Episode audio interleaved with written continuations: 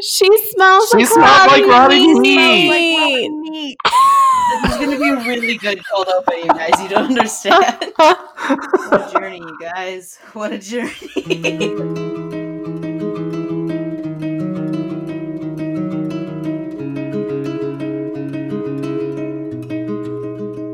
Welcome to Lit in Love. For those of you who are new, we are not in love. It's not that kind of thing, but we are lit, and we are in love with lit and the love that exists within lit. If we've lost you, that's okay. Let me bring you back. I'm Mariah, And I'm Hayley. and we are here to talk to you about couples in literature. Woo woo woo! Yeah. So today we're discussing disgusting.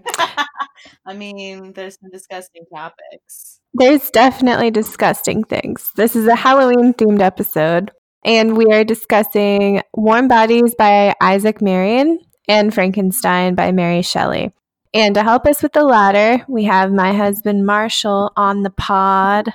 Say hi. What's up, What's up Marshall? Hello. What's up, Marshall? I don't know what to say. I didn't script this part. it's okay, Marshall.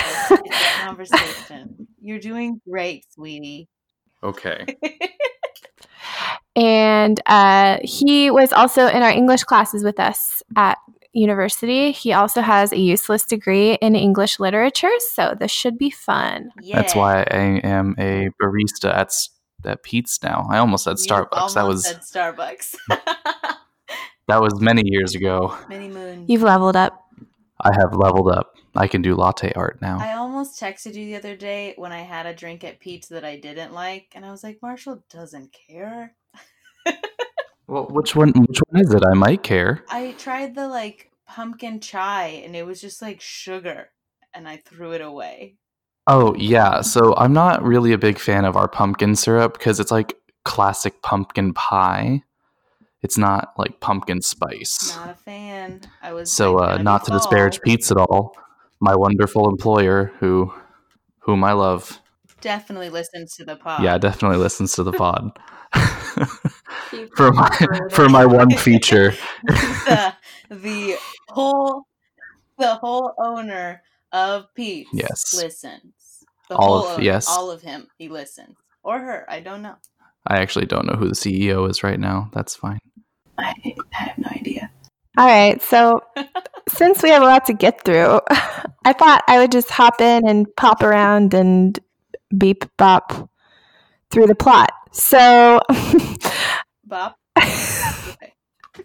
I said beep bop through the plot. Okay, I heard bop around. Okay. Ooh, I like that. Beep bop to the top. Beep bop through the plot. you know what? uh, I forgot. We do we do characters first, don't we? Do well. It actually doesn't matter. We do what we want. Yeah, I think we've done it both ways, but I think characters would make more sense. So Marshall's going to do characters really quick. Okay. Cool. Cool. Cool. All right. So once again, I'm Marshall. I'm here for today, and And only today. today I will be telling you about the characters in Frankenstein. Let's get this started. You know him, you love him. He's the main steez, the man behind the monster, the original mad scientist, the inventor of the reverse Kevorkian, coming in clutch with the assisted return to life, the resurrector of mismatched corpses, the OG father of flesh golems. He's the poster child for buyer's remorse, just an absolute human disaster. He's Victor M.F. Frankenstein, M.D. But for real, Victor is studying at Ingolstadt when he discovers the secret, li- the secret of life, which Mary Shelley politely declines to share with us plebes. He goes a little crazy and obsessively pursues the reconstruction of a sewn pile of corpses, which, if you think about it, is basically a human rat king. Thus begins a series of just really bad days, because he super regrets resurrecting the monster and he just runs from it. It kills his brother, so that messes him up. Then it kills his wife, Elizabeth, and that sucks. And it's probably smarter than him, so he feels worse. And ultimately, he takes a voyage to the North Pole, wastes away, and dies. The monster shows up and is like weirdly sad about Victor's death, and he's like, Well, I'm just gonna go die now. And Robert Walton tells his sister all about it.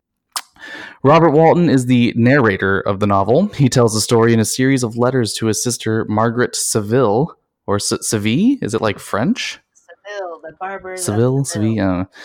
He's also the captain of the ship headed to the North Pole that Frankenstein embarks on toward the end of the novel. Up next, we have the monster. The monster is this eight foot tall amalgam of dead people. He's super smart, he's super ugly, he's sad all the time, and he is super salty. If he had lived like 180 years later, he might have ended up in a band like Korn, Slipknot, Tool, one of those guys. He's a vindictive murderer and he has major daddy issues, but hey, who doesn't? And I think anyone would be brooding and mean if they weren't given a name. Like, he's just the monster. He doesn't have a name. He's kind of like Curly's wife. You know? Like, that's the only way that he's like Curly's wife. I understood that reference. Marshall, you're killing me. This is a literature podcast, after all. Oh, poor buddy. All right. He's a bad boy with no name. No name monster. No name monster. His dad didn't love him enough to name him. I mean, and everybody thinks his name is Frankenstein. Yeah, and just being called Frankenstein's monster, that's got to give you some self esteem issues. Like, I wouldn't like that. Yeah. Okay, up next is Alphonse Frankenstein. Uh, Alphonse Frankenstein is Victor's dad. He's kind of, sup- uh, no, not kind of supportive. I'm misreading my own typing. He's kind and supportive, and he doesn't really deserve how messed up his life is. He did kind of raise a butt, like Victor's a little crazy, but that could have just been like genetics. We don't know. Uh, but he ends up dying from grief because, like, everyone he loves dies. So then he dies. It happens. Uh, then we've got Henry Clerval, uh, who is Victor's best friend. He's also super smart, decides to pursue science because you know they're they're aristocrats and they could actually afford education. Yeah, he's cheerful and he serves as kind of a foil, a personality foil to Victor's constant melancholy. Uh, the monster murders him. Yeah, I'm gonna, I'm gonna I'm gonna go ahead and spoil all the people that die by the monster. Of course. Not gonna ruin the plot, but Oh, oh, we don't care about spoilers. We don't care about spoilers. We, if you haven't read it yet, it's it's your fault. that's good. Yeah, your fault. It's been out for almost like no, no, 200 years now. It's been out 200 years. Read it. All right. After Henry, there's Elizabeth Lavenza. Uh, she's kind of Victor's adopted uh, sister, um, the Frankenstein's adopter, uh, and uh, she's really passive. Kind of just waits around for the men to do their thing. Which personally, I find that pretty disappointing, uh, coming from the daughter of the Mary Wollstonecraft. But I'm just I'm just being picky, I guess. Elizabeth and Victor get married, uh, but on their wedding night, the monster tragically murders her as he vaguely promised to Victor. The worst. In the Frankenstein family, we've got William Frankenstein. He was Victor's little brother. He's cute, sweet, and everybody loves him, but he's doomed. Uh, he is the first murder victim of the monster, and Mary Shelley really, really drove in the point that nobody is safe. Uh, she she wrote off a kid, and she wrote him off first. so Be warned. nobody's safe. There's there's a lot of child death in this uh, novel. I mean, there's there's two instances, which is a lot. Well, she was trying to scare everybody, so she's like, "We'll put in the kid deaths." Yeah. Oh yeah. Um, so then we've got just I guess child death was also more common back then. Not to throw shade, but like they didn't have medicine, They're like, "Oh yeah, the boy dead. We'll have another one. as John Mulaney would say, "Marry the boy, The boy." marry the boy." And uh, okay, yeah. So Justine Moritz, uh, she was the other adopted child in the Frankenstein family, and she was blamed for William's murder. Uh, she was tragically, horrifically executed. And like personally, if I were Elizabeth and I was being adopted into a family with a turnover rate, I'd be a little nervous. I don't remember that at all. That's terrible. I didn't either. Like I had to be reminded by the character list, but yeah, it's fine. Okay, then there's Beaufort. Uh, he doesn't really matter. He's just like logistics. He's a friend of Alphonse Frankenstein, and his only point is kind of that he has a daughter, Caroline, Mhm, who marries Alphonse. mhm. But then she dies from scarlet fever that she gets from Elizabeth. Yep, of course. And uh, we're on M. Waldman is a professor of chemistry who sparks Victor's interest in science. Uh, this one is straight from Spark Notes, just in case we get like a cease and desist. The next couple are straight from Spark Notes. Uh, chemistry, the professor of chemistry who sparks Victor's interest in science. He dismisses the alchemist's conclusions as unfounded, but sympathizes with Victor's interest in a science that can explain the big questions, such as the origin of life. And then there's Krempe, the professor of natural philosophy in Ingolstadt, which is the old name for science, for those of you who may not know that. Uh, he dismisses Victor's study of the alchemist as wasted time and encourages him to begin his studies anew. And lastly, we've got Mr. Kirwin. Uh, his only role in the novel is to accuse Victor of Henry Clerval's murder. What's a magistrate? It's not like a judge or like a police officer. I think he's like a justice. Yeah, uh, yeah, okay. I think that's that's Yeah. about right. Oh man, He has authority. Yeah. And that's that's my spiel. Thanks for listening. I'm so proud of you, baby's first podcast. she said she's so proud of you. Baby's first podcast.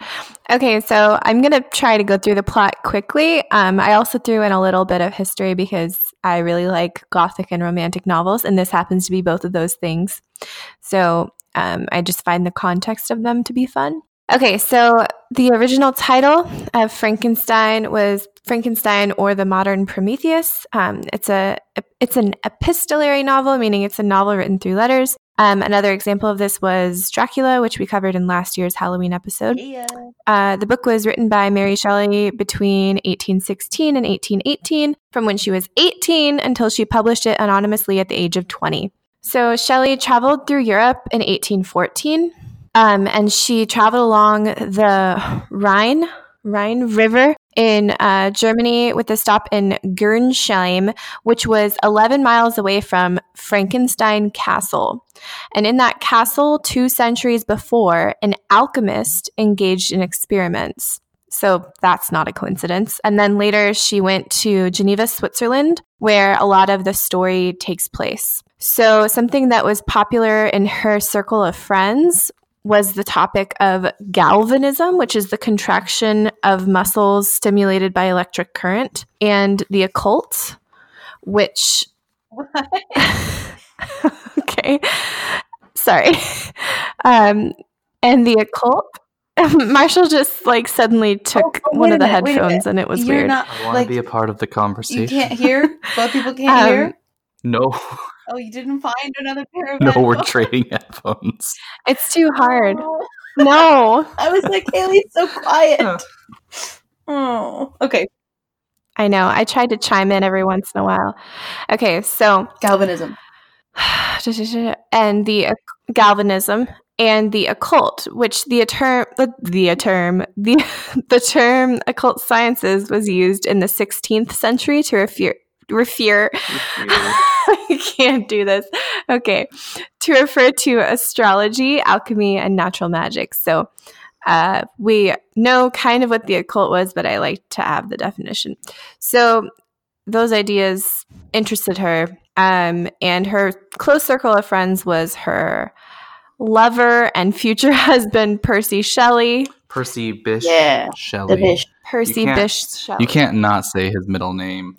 um, and uh, Lord Lord Byron. Um, so I think on De- Dead Author Pod, didn't on Dead Author Pod, um, Percy and Lord Byron like wrestled naked or something. Oh my gosh, yeah. Am I right? I think so. and on drunk uh drunk history Yeah. as well. So good. I love Paul F. Tompkins. I love him. Yeah. Okay. So so yeah, in the famous uh, weekend or however long it was, um, they had a competition to write the best horror story. She won because she wrote this masterpiece. Um, she thought about it for days. She dreamt about a scientist who created life and was horrified by what he had made. That is a direct quote from Wikipedia. Um, so on the cover page, there is also a quote from Paradise Lost by Milton. Okay, so I'm going to launch into plot now because that took way too long. So, in a series of letters, Ro- Robert Walton, a captain of a ship bound for the North Pole, recounts to his sister back in England the progress of his dangerous mission. So, it's successful early on, but then there's a bunch of impassable ice. So then um, Walton encounters Victor. He's been traveling by dog drawn sledge across the ice, and he's like close to death. So then Walton helps him out, nurses him back to health, and then he tells him the story of Frankenstein. So I think there's another name for that too, where it's like a story within a story uh, um, a framework. framework. Yeah. So um, first, Victor talks about his childhood.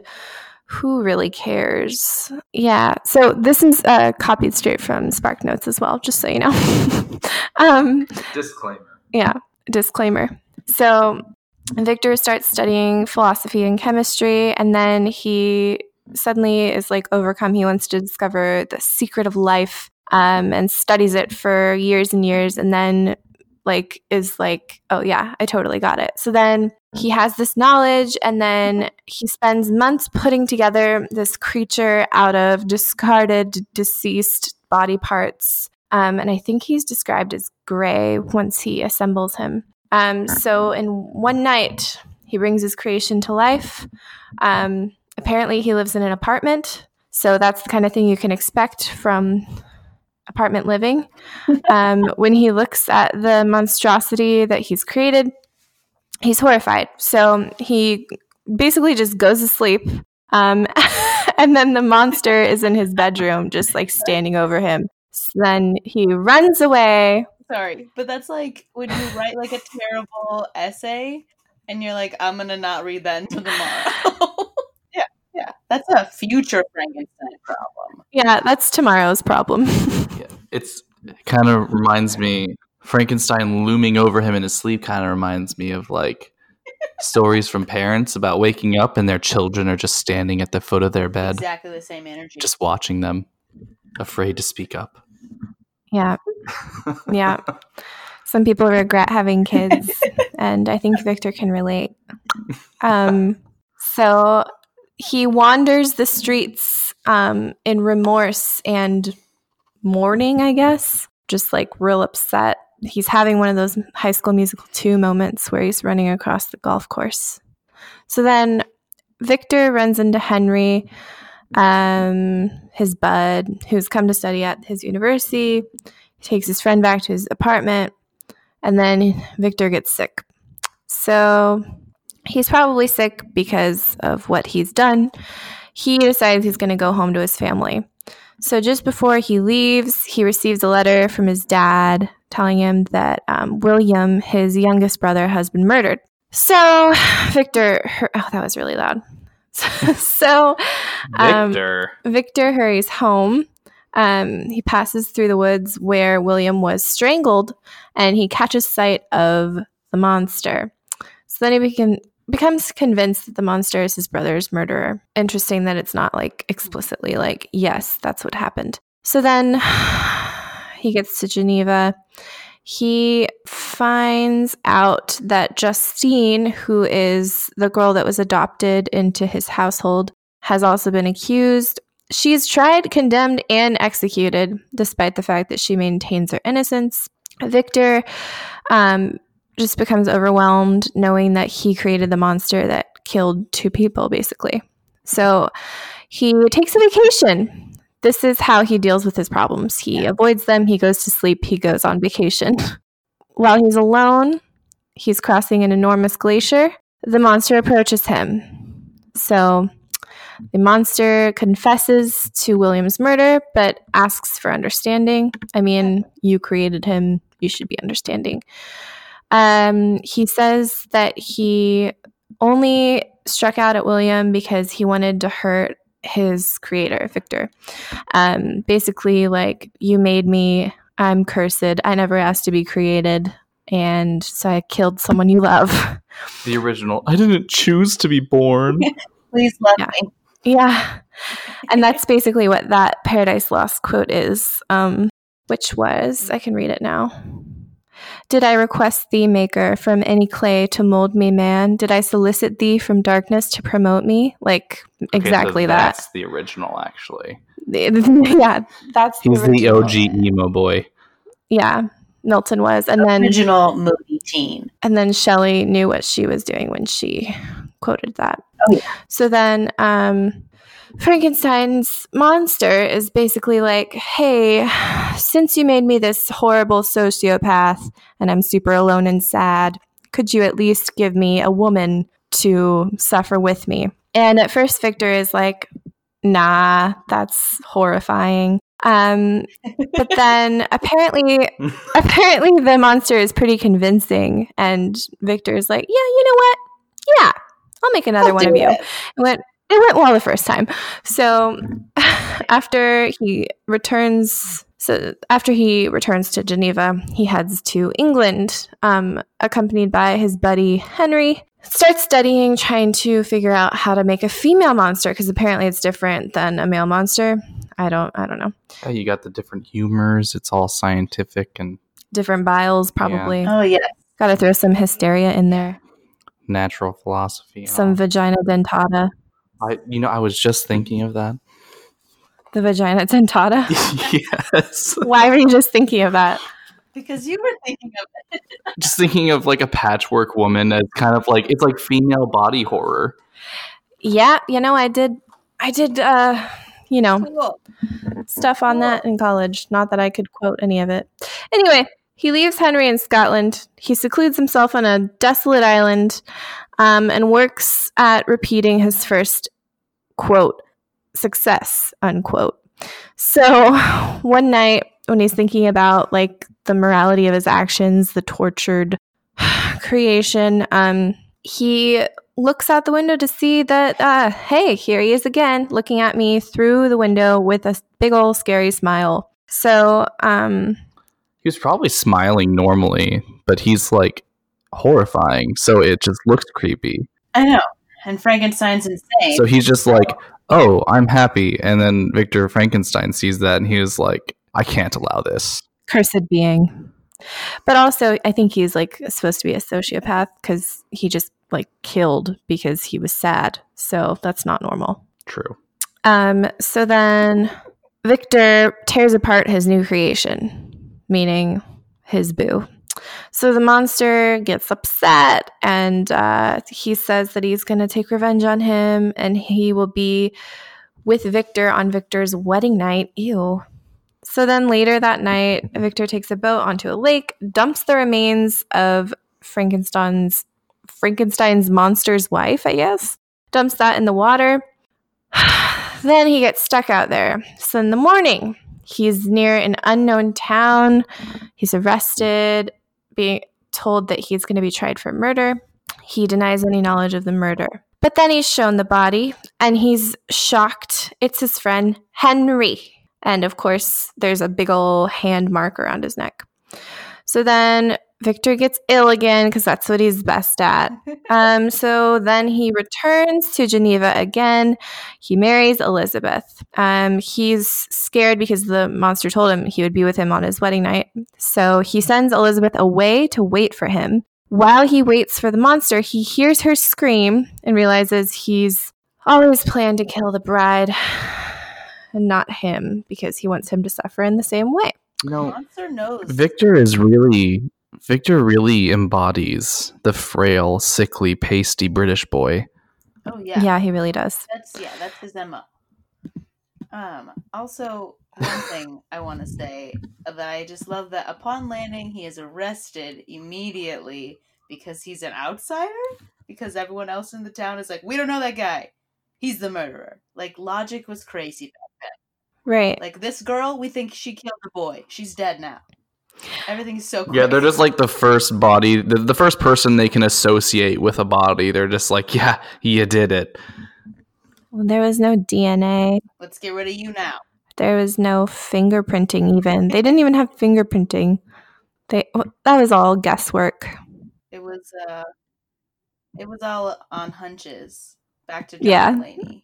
Look at all this blood. Gross. Clean it up. I'm back to my hunch. yeah.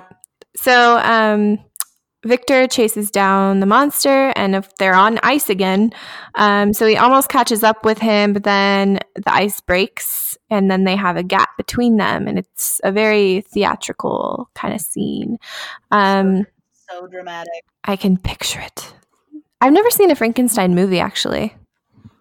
Um, I've only seen the really crappy ones. I don't think that I Yeah, well, okay, no, there's one that's golden that I've seen. That's Young Frankenstein because Gene Wilder was a treasure. I think I saw it a long time ago. I was just gonna say that. I love that movie. It's just such such good movie. Uh, Amazing. What did he say his name? Frankenstein? yeah, I think it was Stein. It's Frankenstein, maybe It's Frankenstein. Frankenstein. I think. Yes, yes, I think that's it. And everybody and what's her name? Frau blew her and then the horse would neigh every single time. Yeah, Oh, so good. and lightning would strike. Yeah. Okay, so Walton tells the remainder of the story. Um, Victor, who was already ill when they had met, um, got worse and then died. So then Walton returns to the room in which the body lies, and then he's startled to see the monster weeping over Victor. So then the monster tells Walton of his sadness, his loneliness, how he hates himself, how he hates being created, whatever. Um, and he says now that Victor has died, he too can die um, and end the suffering that he's endured for his entire being. So then he just walks off into the icy tundra to die. Um, and that's it. I mean, it kind of leaves you on a cliffhanger. There could have been a sequel. Dramatic. I love it. He could he could have lived. We don't know. We don't even know that he's mortal. Yeah. hmm Galvanization. He might be the abominable snowman now. Yeah. Crossover. Between this and Monsters Inc. I was listening to a podcast. I was listening to a podcast with Matthew Gray Gubler on it. Mhm. He's the guy from Criminal Minds, and he is legitimately afraid of the abominable snowman. Like that's his fear, That's hilarious. and I love it so much. Well, the one on the Disneyland ride is pretty scary. Yeah, and he was saying that that was one of the reasons. He was like the Matterhorn. It was terrifying. Because it like swipes and at you're you. Am I safe? Nope. Yeah. You know, this is kind of tangential, What? but uh, sorry, I don't mean to interrupt. Um, kind of tangential, but I feel like what the monster really needed was to just crank some Simple Plan. He was just born in the wrong time period. I just uh, like He just needed the jam to some early 2000s emo rock. because you know, like in the the in all the movies, he's got like bolts in his head. Yeah, yeah. And there's always that association of electricity. rocking out to "I'm just." And I don't think that that doesn't really come up in the Well, book, they does use it? electricity to like what is that galvanization or whatever they were talking about or galvanism by electric current. So there was electricity involved. Okay. Yes, you did talk about that. It's only been like four years since I read the book. I just remember reading it and being like, he learned to speak without anybody actually teaching him. He just listened. Like, didn't he like creep in someone's house for like a year? Yeah, yeah. The the peasants. Oh, I think I forgot to introduce them. But there were this. There was this family of peasants. Uh, De Lacey. Uh, oh gosh, I need to look at their names. Yeah. Uh, I don't remember their names right now. I'll look it up in a moment. But yeah, there was this family of three peasants, and the dad was blind, and then it was like his two kids, and the monster just like watches them through the walls of their house So, and just observes their behavior and listens to them speak and learns the language. he's like, ah, how, how to human. Yeah, it was yeah, got like a crash course in society, I guess. Yeah. Um. So the couples for this would they be like Victor and Elizabeth? So that would be like Visbeth, El Elator. Yeah. Um, can we just say no to Victor plus anyone because he's a train wreck of a human, Yeah, I think that. He's destructive just like his baby. and emotionally unavailable. Just like his baby. Yes, both of them deserved each other. If only they could have just given each other hugs, it would have been fine. Yeah. Uh I, I feel like pretty much any relationship in this in this book is uh is a sink for sure. It's like Yeah. There's- well, I mean, what of it? Isn't Frankenstein's dad and his mom? They loved each other, right? well, it's like well, yeah, but she dies. It's sad. Uh, yeah. So um, they worked. He was he was Yeah. nice, but yeah. all his I family mean, died. he did let so his daughter get like executed. So, but that's more of him as a person. to be fair, she was only adopted. Marshall, He says with five foster siblings. yeah, behind him. yeah, you can't say that. you don't say that. Sorry. um. Uh. But yeah, because they're like the relationships aren't really well fleshed out. I would say, from what I remember, maybe like Elizabeth and Frank or Victor did like love each other when they were children, which was weird because they were siblings. Yeah. But, It's it's truly like a horror book in that it focuses more on like the horror than Yeah. any other development. I've noticed like we were watching Insidious the other night and it was like this is I guess a horror movie, but like the lines from when like the beginning of the movie where everything is great and they're just like being a family were so weird and forced. like, at one point at one point she um is like trying to give the kids breakfast and like make their lunches and stuff. And then the husband like runs off and then she's like what are you doing? Where are you going? Or are you gonna be here tonight? And he's like oh pta meeting. Sorry. And it's like if it's a pta meeting she would know about it because she's also a parent. Yeah. what? And then it was just like we just believed him. Um, I I hate when like in movies it's like I made you breakfast. I gotta go. Sorry, and they just like run out, and I'm like, what? Your parents I made you a full breakfast. I would be late for school. it's like french toast and waffles and pancakes and fruit Yeah, it's like they love you and need to talk to you. I feel like it's so rare in a horror movie to have like exposition that isn't shoddily done. Like it's it's so common that it's bad. Like uh we watched The Conjuring oh like a couple months ago and we constantly quote this one line from their daughter when she's talking about their mom who's possessed and she just like yells, "She smells like rotting meat." and we, we it smells like rotting meat and Amazing. I said it that way because that is how she said it. and it's we constantly reference it. It's, It's- like the kids all talking over each other and like telling their dad that. Wait, what? it's like, shut up, Jenny. That's your mother. okay. Well, anyway, the point of that was, I feel like she doesn't do as much as much exposition because that humanizes people too much, and then it becomes more of like a tragedy than a horror. Oh yeah, like because there's so much Yeah. death. You should you should be horrified by the yeah, you should be horrified by the child death and not like saddened by it because that's not Yeah, The it's not. Marley and me. Yeah. no. Oh gosh, I haven't even seen that full movie. Or her apparently. Oh yeah, her made Marshall cry a lot. Like I sobbed I uncontrollably. watched it. Oh, it's I so want to good. watch it. she smells like rotting. Can we just like put that soundbite in here? that should be the, no. That should be the cold open. We should all say it. Ready? No, no. One. Two, three. So it'll be like one, two, three. And then everybody says it at a different time. Okay. okay. Wait, are we actually this doing is this? so I'm so uncomfortable. I'm, gonna kill you. this isn't my It fault. smells like hate rotten you. Please. Wait. Okay. You go. One. One, two, three. She smells She like smells like rotting rotting meat. This is gonna be a really good cold open, you guys. You don't understand. that and then our music starts playing. Okay. Well. This is what we do. Oh, dude, I forgot about the music. We music. plan the episode as we're uh, recording it, Marshall. This is how. Oh, yes, that makes Yeah. sense. Um. For our personalities, or no, no. In general, No, I, I mean I've observed that happening a couple times. So I'm so wildly uncomfortable. This is awful.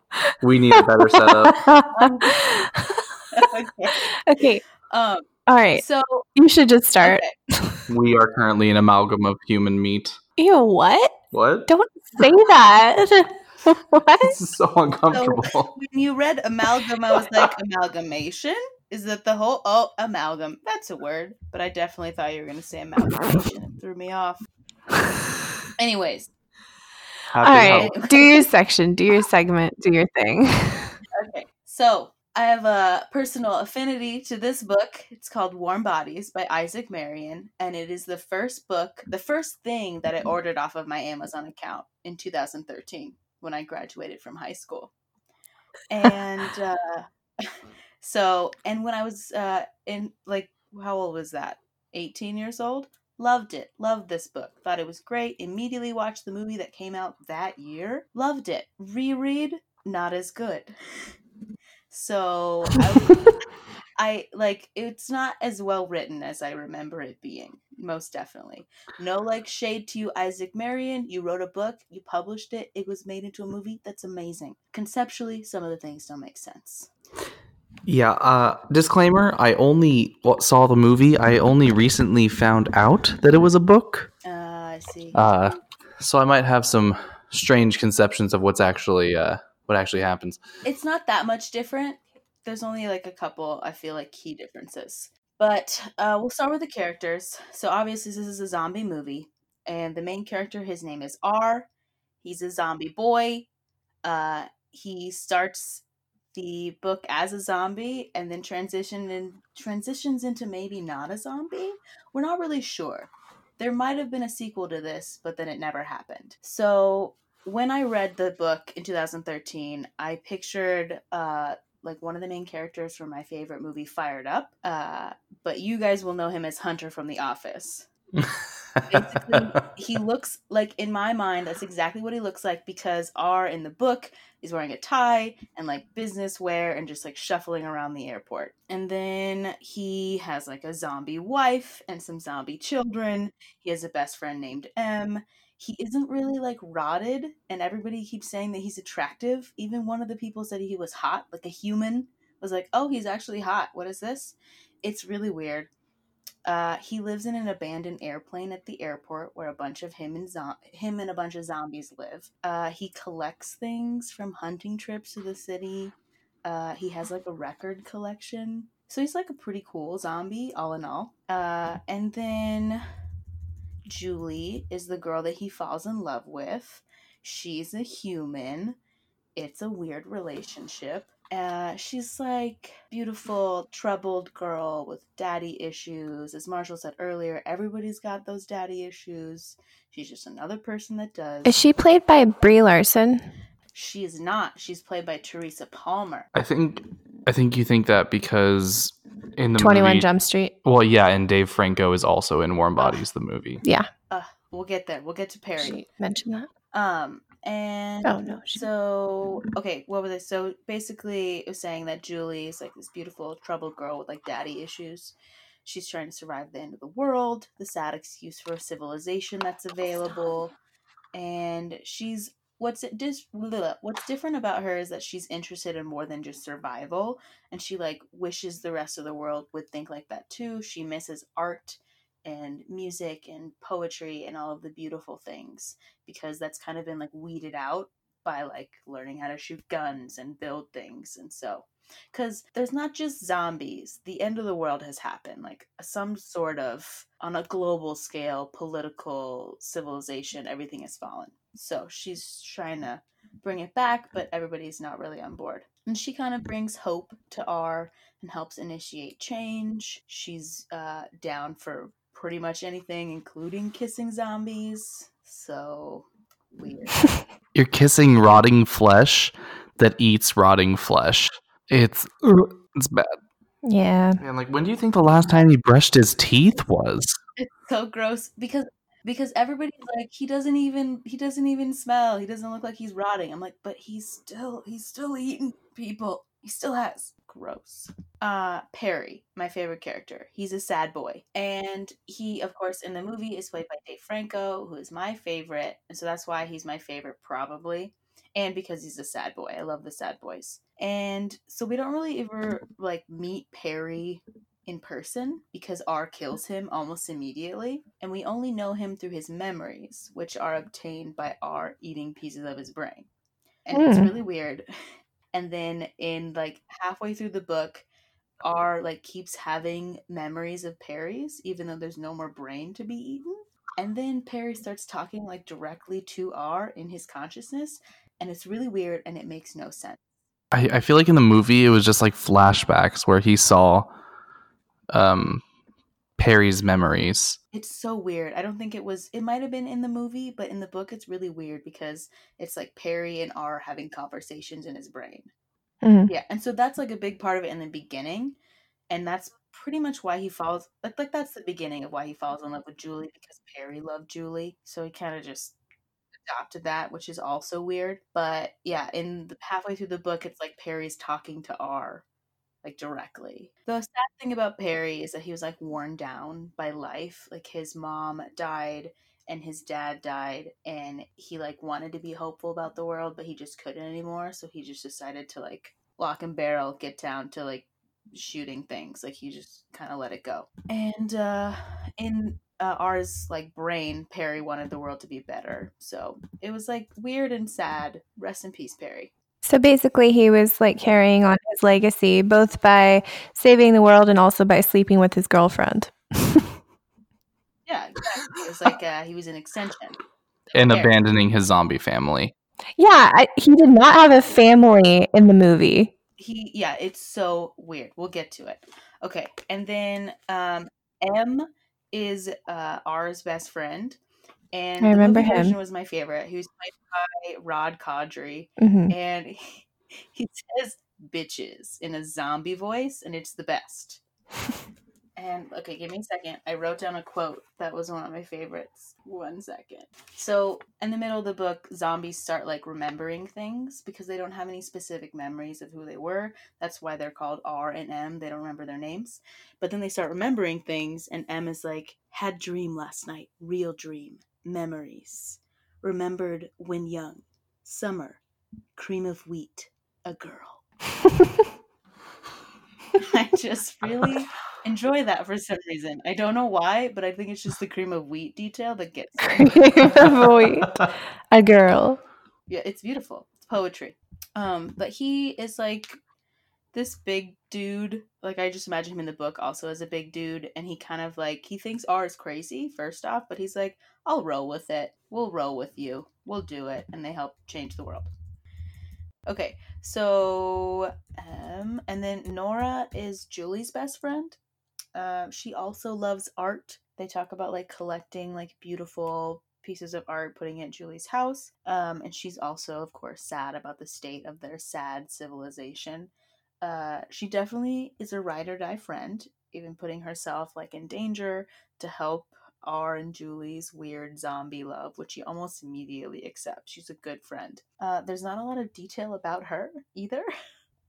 She's like a little flirty, but that's pretty much it. And she wants to help. So she's a good friend. Good job. And then General, I didn't ever remember how to say his name, last name. General Grigio? Grigio? Don't know. And so it's Julie's dad. He's kind of an asshole. Mm, I feel like we're not supposed to curse. I forgot.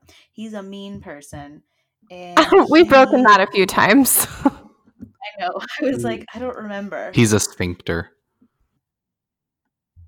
yeah. You can cut that, please.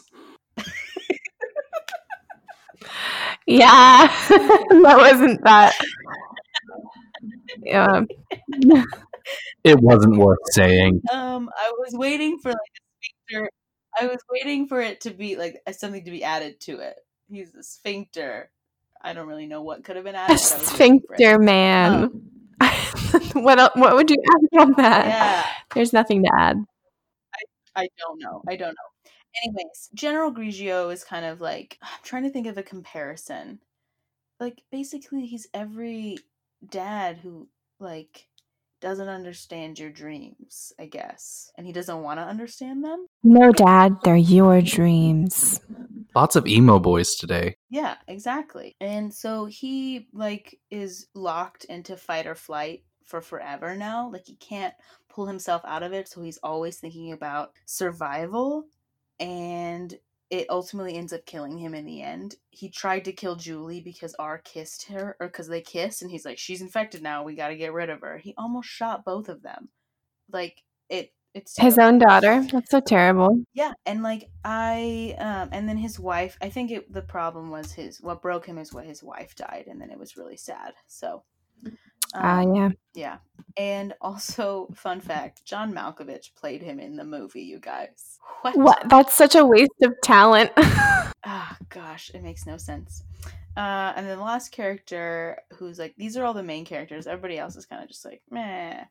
Uh, General Rosso is like a second father slash grandfather to Julie. I think he's a little bit older than her dad.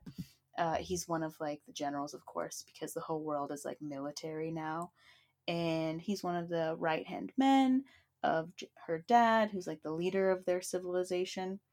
But he's like open to change. He's a little bit more like positive, and he helps save Julie and R. Like when her dad goes to kill her, he like stabs him in the ankle and distracts him, and then he falls and then he dies, eaten by uh, zombies. And oh, I forgot this guy. Lastly, let's have a round of applause for Ted, who was a guard at the stadium where they live, and he totally let a zombie inside the stadium Yay, Ted. because the zombie played living. Like, good job, Ted. Good job. If that was an evil zombie, you all guys would be dead. Woo!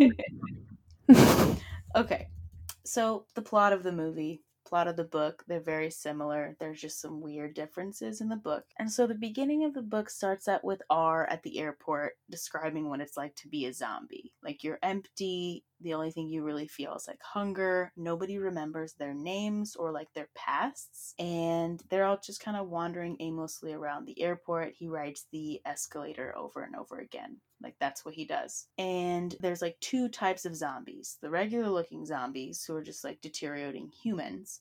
And then they call the other ones the bonies, which are literally just creepy skeletons with black soulless eyes. so Pirates of the Caribbean types. Yeah. And the bonies are like the leaders of the zombies. They have like a zombie school to teach children zombie how to like attack humans. They marry uh, zombies and they like find husband and wives and children for zombies.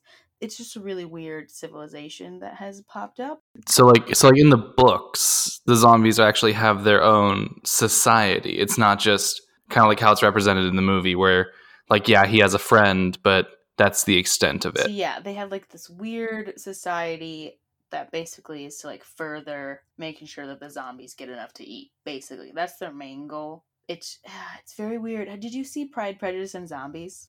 No.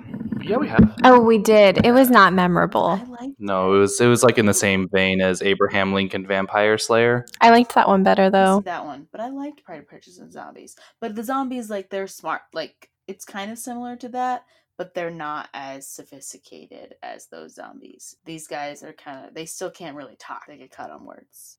Yeah, like they have a, a functioning society, but it's not like that Yeah. developed and they're not waging war. Yeah, no. Um, but and so basically the bonies like present R and this like other zombie girl and they're like, You're married now and they bring them a couple kids. It's really weird. I kind of hate that. What's the point of that? It, makes no sense. Like I don't I don't understand. Like why put it in the book? Anyways, um R like they go on like a hunting trip. A bunch of them get together and they go in a huddle to go like to the city because they're in an airport. So they go to the nearest city to go hunt humans. And while in that attack, he obviously like he kills Perry, who's Julie's boyfriend, and steals his brain for later, puts it in his pockets. And but then he sees like he eats a little bit of it and he sees like Julie and so he saves her. Like he already likes Julie. Saves her, brings her back with him to the airport in a huge huddle. Like she, he just smears some blood on her, brings her back. They hang out. She's freaked out by Like in. The Walking Dead. yeah, like he I haven't seen it, but I assume that it's the same. You're trusting me. I do. I trust you. And she eats like frozen pad thai from the mall, and they hang out in his airplane. She's like, Why are you different? What's happening? He can't really talk to her, so they like kind of talk. And then all the rest of the zombies are like, What's happening? Like, why do you have this live person? Why are we eating her? And she wants to go home, obviously. and um, he doesn't tell her that he's the one who like killed her boyfriend, but all the while he's like eating pieces of her brain, pieces of his brain. Sorry, eating pieces of Perry's brain, like learning. Oh gosh. Harvesting parts of her brain while he's alive. I wonder. No, it would be okay. So, like, it comes to like a standoff point where the bonies are like, "We need to eat this girl." Like, there's no spoken words, but it's all like said through stares. we need to eat this The- girl. Yeah, she can't exist in the same space as us. She either has to be dead or we need to eat her. Like, there's no. And while they've been hanging out in the airplane, learning about each other's feelings, all that stuff, she's also been teaching uh, R how to drive because they found this nice car at the airport. He's a terrible driver, but she teaches him how to drive. His reflexes would be terrible. That's what I was just I was just thinking that. Like there's no way you can trust somebody who's Yeah, no, partially dead to drive a car. because his foot will just stay on the gas and he'll just hit things. That's why when you hit a certain age, you shouldn't be driving. Exactly. It's terrifying. So let's talk about what that age should be. Well, it, it's different for everybody, though. Whenever you're halfway dead. I'm just I'm kidding. I, I'm not halfway dead. Important. Well, aren't we all? Well, we don't know if we're halfway dead or not. Anybody could be halfway dead at this point. Yikes. Yikes. That's the lesson of this episode. Um, and so they like make a getaway because it comes to like a confrontation. The bonies are like, "We can't have this," and he's like, "I don't care," and so they leave in the car, and they just drive. It starts raining. They stop at a house. They sleep. They're like weirdly falling in love, and she like tells him like she lets him sleep in the bed with her. She's like, "You don't have to sleep on the floor. You can sleep here." And I'm like, "This is weird. You've known him for like 4 days. Maybe mm-hmm. 5." there is no way. Yeah. like what's the point of cuddling with a zombie? You're not going to get their like body heat Yeah. cuz they don't have it. It's yeah, it's weird. And this is the point where he like it's weird because he's like having different like brain things happening because he described zombie sleep as you basically just shut down. Like there's never any dreaming. It's when your brain is like so exhausted or whatever brain they have as a zombie. But he starts like actually sleeping and having dreams. And this is when it like he dreams of like Perry and Julie and their friend Nora like talking about what they want to be when they grow up and it's very heartfelt. It's beautiful. And then they wake up the next day and Julie's like, "Hey, can you get some gas? Go find some gas somewhere." And then when he comes back, Julie has left. She took the car. She went back to the stadium where they live. And R is like sad, but he's like, all right, I guess I'll go back to the airport. So he goes back to the airport. He's sad. M is like, can't go back to the airport. Or I think he M meets them, meets him like somewhere on the way back. And he's like, we can't go back to the airport. The bonies are like driving everybody off who's like different. And it's that at that point when M is like, I was having dreams, so like things are changing. The zombies are like their brains are doing weird things. They're becoming more alive. It's very exciting. And so M is like, we have to change. We have to like keep this change going. And R's like, well, I want to find Julie because I love her. And M's like, all right, cool. We'll help you save her. So they all head towards this stadium thing where Julie lives. And I think that it's basically a huge sports arena that they built off of. And they made the civilization there, and it's pretty sad like I said, it's all military. It's like very post apocalyptic. And so R and the rest of the zombies all go over there. R gets in because he pretends to be alive and running from zombies, and Ted lets him in. He immediately finds Julie. No one notices that he's a zombie. It's amazing. Julie lives in this beautiful house because her dad is like the leader of this whole society. She lives in a great house. Julie actually loves R. She's like doing this like tape diary as he like comes up and she's like, I actually miss him. I actually really liked him. what's happening? And then R's like, hey, I'm here. Perfect timing. Oh, like overheard her saying that. Yeah. Yeah. He like overhears. Yeah. It's ridiculous. And uh Nora, her friend, is there. And so she's like, hey, Nora, this is my zombie boyfriend. Nora's like, oh my gosh, she's cute. Great. really, she's very supportive. Too supportive. And they were like, you can pass as a human. Yeah, too supportive. You can catch diseases from this boy. Probably like real ones. We're not talking about the other ones. Not that they're not real. Oh god. No, there there are real things that necrophiles Oh, like Mm, mm, come down mm. with and die from because of their we're not talking about it. activities. We're not gonna talk about It's it. We're not real. gonna talk about it. No. no. Um and they were like, You look great. We could pass you off as a human. So they like he like takes a shower. They like wash his clothes. They put like makeup on him. They're like, all right, we're showing you the city. So they show him the city. They hang out. That's all it took. literally her dad was like gone for a couple of days and um they like walk around they hang out and then i don't remember like he ends up doing something like he ends up being outside alone for some reason like a couple days later and a guard like sees him and the guard's like you're a zombie he recognizes and so r like panics and eats him Oh my gosh. Worse, He was like, I don't know what to do. So he just eats him. He just kills him, eats him. And somehow like the general like finds out, General Gregorio finds out that this is happening and Julie and R like escape. There's like an escape plan. They have to get out of the stadium because her dad is like going to kill mm, R. Which I mean, he did kill somebody. It was a bad. He's killed many people, but of course we care about him because he's the protagonist. So they escape out of the stadium meet up again with M and the rest of the zombies and the zombies that are changing and they're like amassing in numbers. But the bonies are also after them. So the bonies have followed the other zombies near to the stadium and they come up with this plan to lead the bonies to the stadium completely so the guards, like all of their army, can just take down the bonies. And then they're gonna try and like reestablish civilization after that happens. So, what separates the bonies from the other zombies that are capable of change? Is it just because they've rotted away that much that they're that far from being human? Because it's not like the other zombies who look like people are actually like people because they don't remember their past lives at all and they're not like living normal lives. I think that it's the the bonies R too far gone. Yeah, I was gonna say I feel like uh like what you said earlier applies here that it's kind of just a little bit of a nonsense concept. Uh there's no real reasoning to it, I feel. It just is that way. Yeah. But um and then so while that plan is like happening, Julie and are like they're all- somewhere in so it's inside the stadium and they like kiss. It's like the first kiss. Her dad walks in like right at that moment, like I was saying.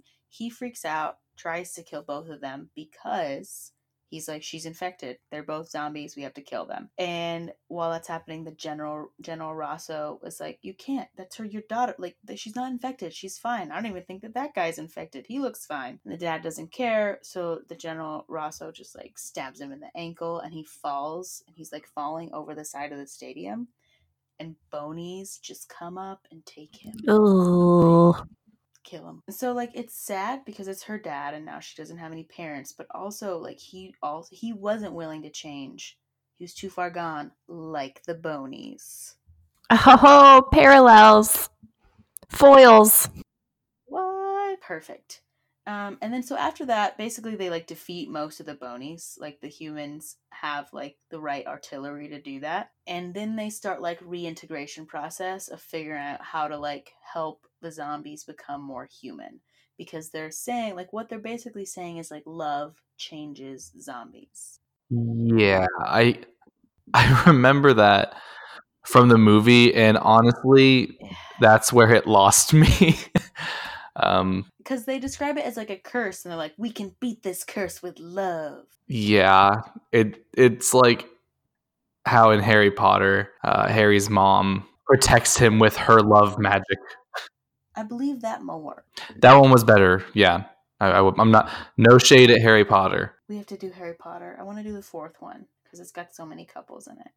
We just tried watching The Goblet of Fire the other, other night, but our, our DVD is too scratched and it made us real sad. Oh, that makes me sad. That one's my favorite. Of course, like none of the Harry Potter movies are available to stream except for like $4 on Amazon Prime. Of course. That's where they get you, y'all. That's where they get you. Um, okay. And so basically, like I said, so they're, it's like he's like, love will help change the zombies. Be like, being more alive, pretending to be more alive makes you more alive. And so we're not really sure if that means that they're going to eventually become regular humans again or if they're just always going to be zombies. Like I don't really understand. There's no really explanation. And then also R ate that one guy because he was like freaked out. But before that, he hadn't eaten a human in like weeks. So it's like he didn't need to eat because he was being with humans and like in love. So there's a lot that's not explained. And he's apparently capable of killing someone just because he's panicking. That's kind of concerning. Yeah. I mean, like the guard probably had a gun and was going to kill him as well. But couldn't you have knocked him out? Yeah, it wasn't necessary to eat him. like a strong zombie. So, and the, basically they were like reintegrating the zombies at the end, and Nora was helping, and General Rosso was helping. So it was a big happy family. R still didn't remember his name, and he's like, "Do you want to?" She was like, "Do you want to pick a name?" He's like, "Nope, my name is R. It's great." And that's the end. Wow. Yeah. Is he named R for any particular reason? And is M named M for any particular reason? I don't. I don't think so. I mean, it, uh, isn't he like the Romeo in this story? Is uh, that's I my assumption was guess. just that Oh, he's R Romeo. and Julie. terrible terrible i just i just realized that um i think they were trying to i don't even remember if it was at the beginning of the book where they're like we think that might have been the first initial of my name but we don't know yeah, and so that's what like the main thing that bugs me about this book is the way that their memory works because like he doesn't remember his name he doesn't remember his personal history but then he'll make like references to like high school like shakespeare in a high school class and that it, it, it doesn't make any sense yeah, that always bothers me in any like memory loss plot line when they like recall like pop culture or just like something that they shouldn't remember.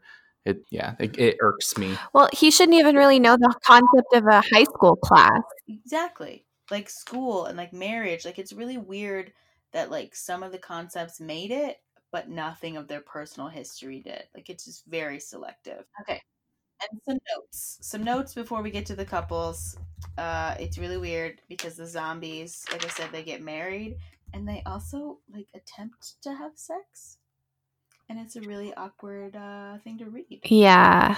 Ew. I don't want to think about I that. like it. And then, like I already talked about the concept of memory loss, but also my favorite line from the movie, and I had forgotten that it was from the movie in the book until I reread it. But she's like, because R can't really like talk at the beginning, so he's like does a lot of motioning, and he keeps shrugging, and it makes her mad. And she's like, "Stop shrugging, you shrugger!" Ha. and I don't know why, but that's one of my favorites. I've like I've said that in my life and not remembered where it came from. I was like, ah, there, it came from that. Came from 2013. Iconic. Great stuff. But yeah, so those are just some notes. And then, um, ooh, favorite quote. Let's see. Oh, this is for Perry. I was supposed to read this for Perry, but bear with me. I'm young. I'm a teenage boy aflame with health, strong and virile and pounding with energy. But I get older. Every second ages me.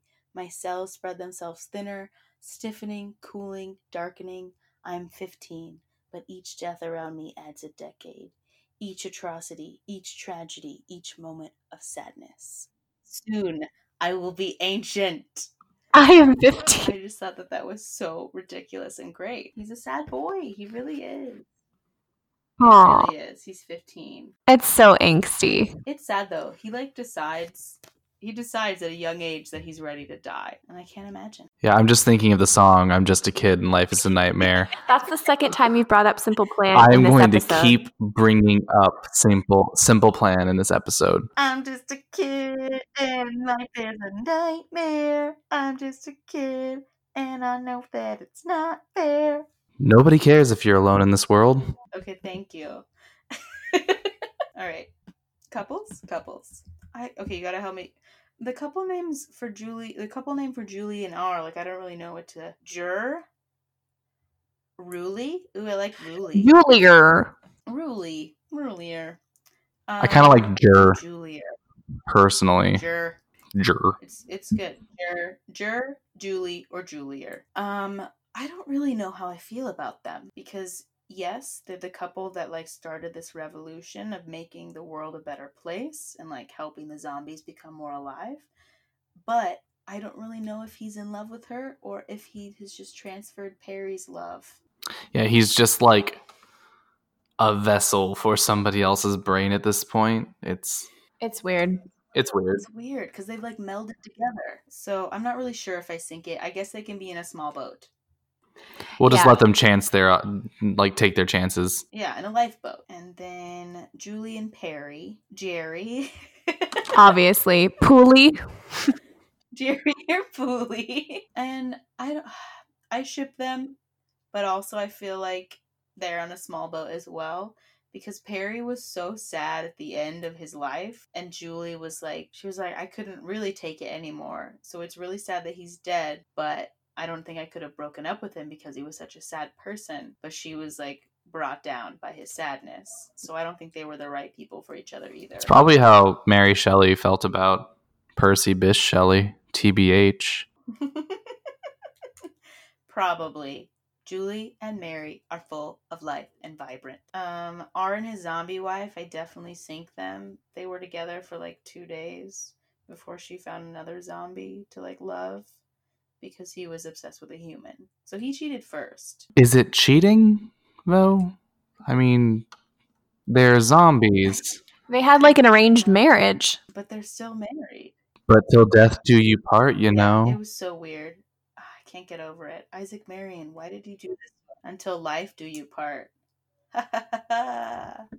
Yeah. Too long. We waited too long to laugh at that. terrible. you did. I, I was like, oh, okay. I guess it's. Uh, we just we don't want to overlap with you talking because then that's when the echoing happens. Yes. And then that's pretty much all the couples. Uh, M is definitely going to be a great catch for whoever uh, finds him. He's great. Cream of wheat guy. Agreed. Yes. you pause at moments when I don't have anything to say. it's like I know. Um, but yeah, so like mainly the book, like the main takeaway is like love is a powerful force. Yeah. and you should always have hope for the future. Like those are the main two things that he's trying to like wrap up in this zombie novel. hmm And I think that's cool. So yeah, good stuff. But definitely, like I said, not as good as I remember it being at all. And I haven't rewatched the movie and I kind of don't want to now. yeah, um, I'm getting like, oh dang, I forgot the reference I was about to make. Give me a sec. It's not simple plan this time. I want it to be. We can move on. It's gone. Oh, okay. I'm trying to think of another angsty emo band. Who else? Oh my gosh. So I was looking up like pictures and a picture of R because Nicholas Hoult plays him. And if you look up Warm Bodies, there's a picture of him and he looks like the guy from The Cure, like the one album where his hair is crazy. I'm not familiar. You know, I know he. I know they look different, but when I think of the Cure, I picture Russell Brand. I think it's the hair. Good stuff. Good stuff. Okay, if you just search on your computer, just search warm bodies. And the first like video that pops up, it's just like uh the still is of R and it looks like that the Cure album. Just as a thing for you listeners at home if you would like to do that. But yeah. So, happy Halloween. Ooh, It's early. spooky. It's early, but happy Halloween from our Halloween episode. It's crazy that we put out that last one a year ago. Yeah, we're slow going here. People got to be with us for the long haul. yeah, yeah, yeah, yeah. And it's fine. We're doing great. Yeah. Is there anything, is there anything like we I feel like the thing that we did in the last like little small podcast, we were like, What's your favorite thing right now? Let's do that real quick and then we can finish it up. What have you been digging lately? Books, oh. podcasts, vi- I don't know if you guys have heard this podcast. It's called The Dollop and it's like a history Yes, I have. Okay, so Kyle told me about it, and I've only listened to like two episodes. Uh, but like, it's like a po- a history podcast, and two comedians do it. And I just listened to America's First Ghost. It was so long, but it was amazing. That one is where the one guy reads a history story to the other guy and then they like do little bits and stuff and the guy that's hearing the story knows like nothing about history. It's so good. And they do voices for the ghost. Her name is like Nellie. Ah, it's so amazing. Yeah, so I guess something that I've been vibing on lately. Is- um, uh, I've been watching a lot of VSCO Girl videos on TikTok. no, I haven't. Gross. Okay, what have you been vibing with, Marshall? Did you actually have something? I think you do. yeah. He kept muting and unmuting you because he didn't know when you would stop talking. That's what he mm. was just doing right now. Mute. Not unmute, you, mute, muting unmute. our mic. Well, yeah, muting us because you were talking. Yeah, yeah, yeah, yeah. because he doesn't. Well, it's so frustrating. This is the worst thing ever. I'm so annoyed. Well, We'll see how it Anyway. sounds. If it's terrible, we will re-record. It's fine. All right. So I've been uh, I've been getting into this campaign that we're just starting uh, with my Dungeons and Dragons group. Uh, I just uh, created a fun character. He's a uh, a kobold bard, and kobolds are these little lizard people. Um, they're really tiny. My guy's two foot ten. Yes. when see some people when they play fantasy characters like to be giants and such to feel tall i like to feel short yeah. I like to escape my tall frame My tall prison. into the tiny body of a lizard man named gratch anywho he's kind of angsty it's fun and uh, i've been getting into the story i don't really have much more to say about it i drew him but it's it's a bad drawing if we had a Patreon, that's where we would put that. Just know, be honored. we could sell prints of gratch and Exclusive prints. my grandma might buy it Do you have two dollars? Do you want this picture of this character that I made up?